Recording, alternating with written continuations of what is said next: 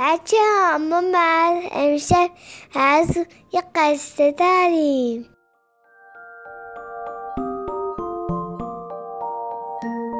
سلام بچه ها شبتون بخیر.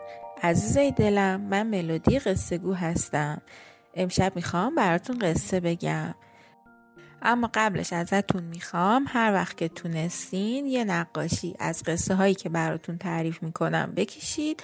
از مامان و بابا بخواین که از طریق ایمیلی که در این اینستاگرام گذاشتم برای من نقاشیتون رو ارسال کنن تا من نقاشی شما رو برای دوستاتون به اشتراک بذارم. فقط لطفا اسم و فامیل و سنتون رو حتما برای من بفرستین. حالا بریم سراغ قصه امشبمون.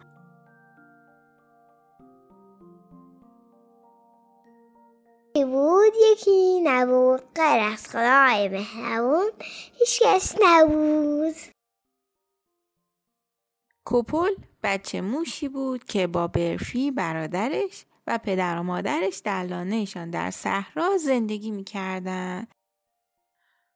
کوپل خیلی تنبل بود و تمام مدت روی صندلی مخصوصش می نشست و از خوراکی هایی که اونا به لونه می آوردن می خورد. و دائم ایراد می گرفت که اینا چیه دیگه یه چیز خوشمزه تر بیارین. بچه ها بقیه اعضای خانواده از دستش حسابی خسته شده بودن.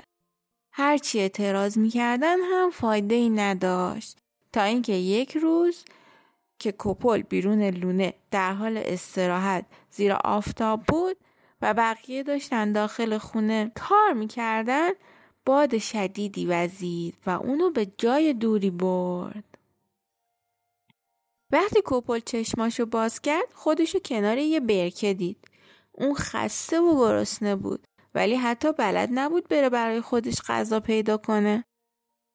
کوپل شروع به گریه کرد تا اینکه یک کلاق صدای اونو شنید و از روی درخت پرسید چرا گریه می‌کنی؟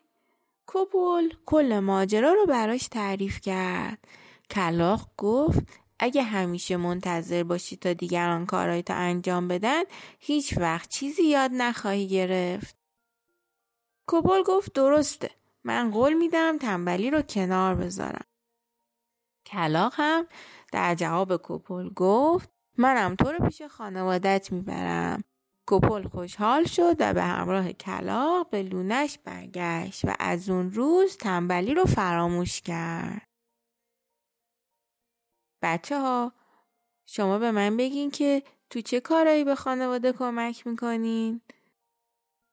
برای من صداتون رو ضبط کنین توضیح بدین که تو چه کارا کمک می‌کنین و من اونا رو برای دوستاتون پخش می‌کنم پس منتظر صدای قشنگ شما هستم.